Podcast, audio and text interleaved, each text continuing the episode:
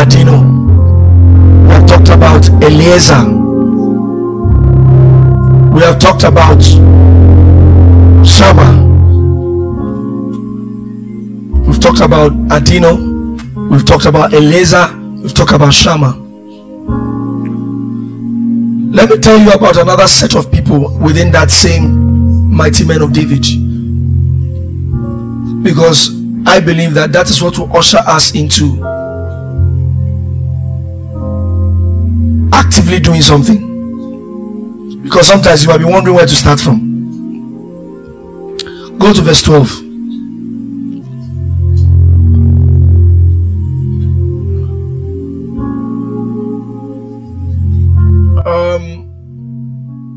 Verse 13.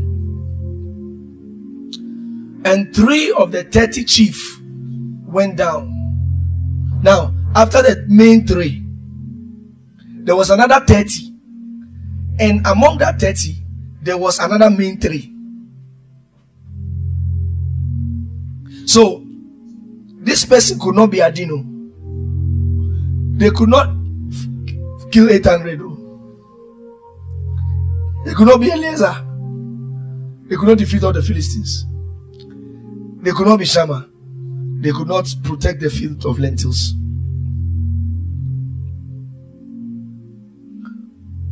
Now, we all decide where we want to be. It shows clearly that these people decided their ranking. So these 3 were the mighty men of David. But after them, there was a general class of 30 mighty men who were behind these people in ranking.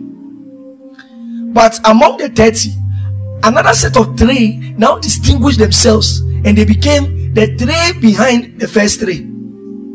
So the other 27, they can sort themselves out. How did they do this?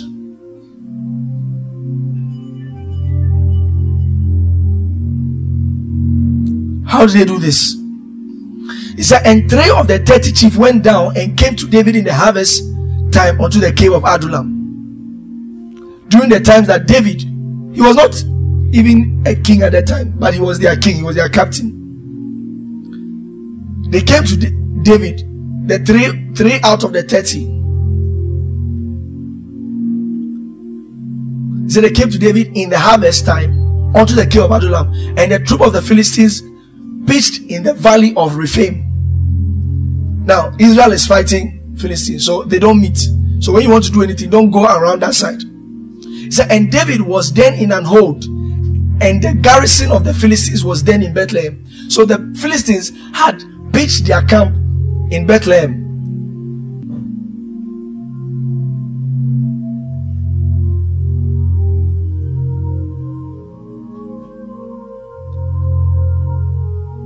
So David pitched their camp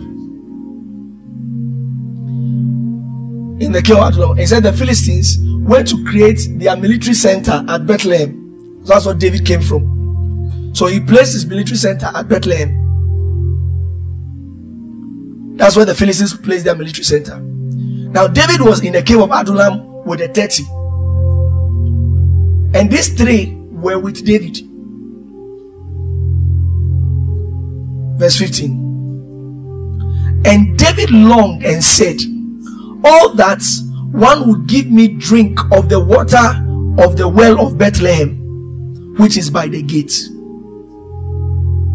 And the 3 mighty men break through the host of the Philistines and drew water out of the well of Bethlehem that was by the gate, and took it and brought it to David. Nevertheless, he would not drink of thereof, but poured it out unto the Lord. Now, look at what these people did. The garrison of the Philistines. Now, when I talk about the garrison of Philistines, that's where all the soldiers have pitched their camp. So these 3 people were with David, and David said, I come from Bethlehem. I wish I could get the Bethlehem water to drink. David, is there no water around you? David just said, I long to drink the water of Bethlehem. And these 3 men, I'll say, these 3 men heard David say, I long. David didn't say, go and bring it. So these men got their ranking by an opportunity.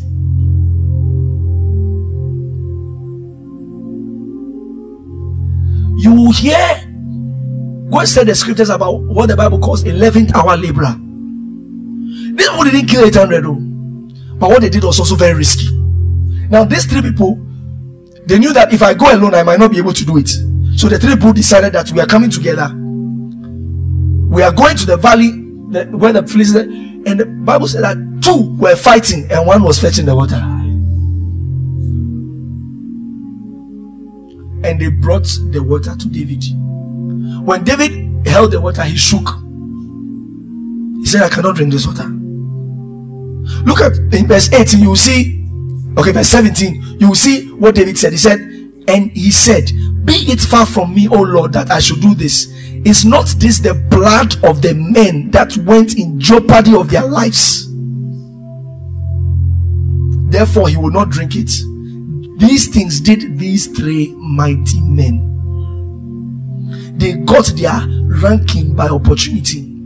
Now, I've been telling you the parallelism between David and Jesus. One is the imperfect king, and one is the perfect king. But there's a parallelism here. David said, I long or I thirst for the water of Bethlehem. Remember on the cross, Jesus Christ said, I thirst.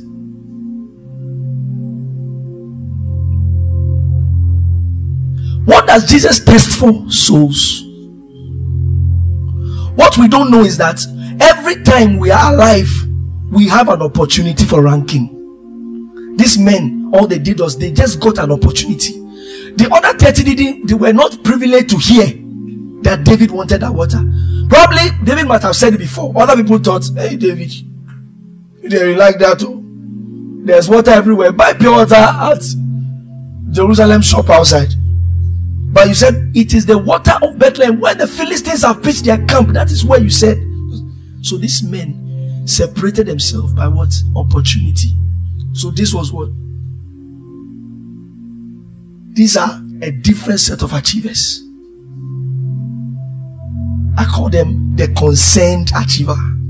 They were so concerned about what David would drink.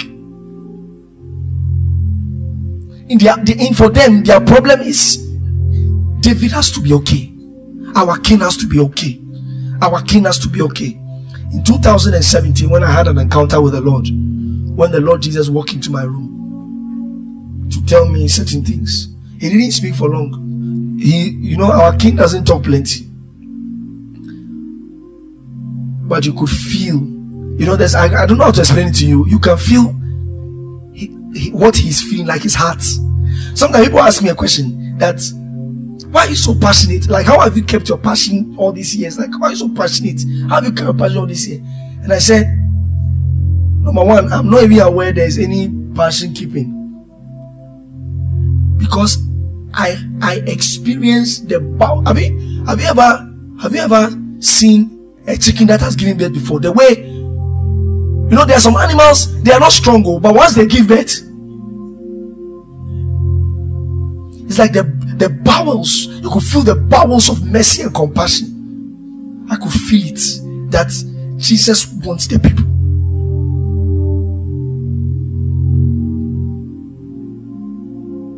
They got their ranking by opportunity. Opportunity. I said, Jesus said, I thirst.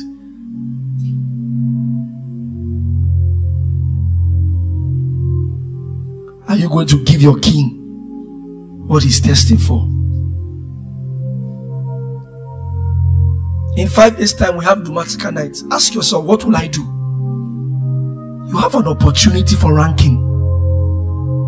All these things that we are doing, there are certain churches, they don't have anything. No. Soul winning, there are soul winners in the church. There are four. And they are the soul winners of the church. I remember going to a certain, those days when we used to go around soul winning. We entered into a certain church. And the pastor told us, he was like, how much do they pay you people? I was with my friends who went to win souls. They asked, how much do they pay you people? I said, pay me to win soul.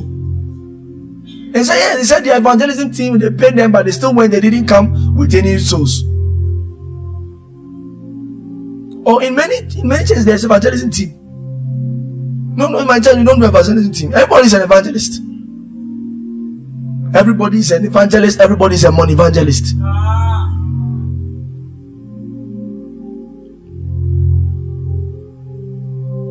Why? because everybody has an opportunity for ranking. But we don't know that every ticking clock, every unsaved friend, every unsaved sister is an opportunity for ranking.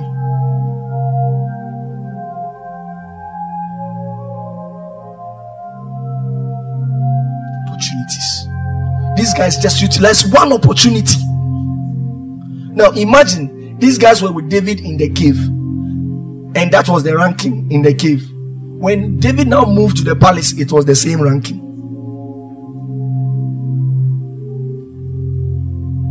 Same ranking.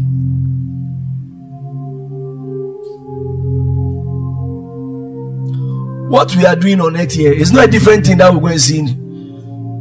A man of God said something and I agree with him. He said, how close you are to Jesus here is how close you'll be to him there. Why, you think when we all get to heaven, everybody will see, have a meeting with Jesus? Oh, what are you saying? You think that's what they are doing in heaven? They don't have anything to do. Some people will not see. You just, hi. Jesus, hi.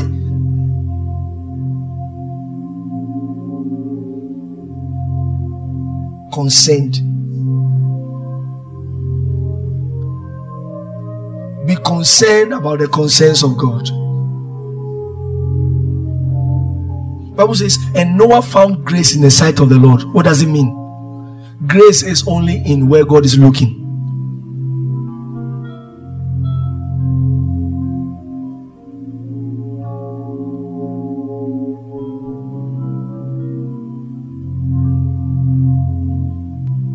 And that's how God is. When he sends you and you do it well, the reward for good work is more work.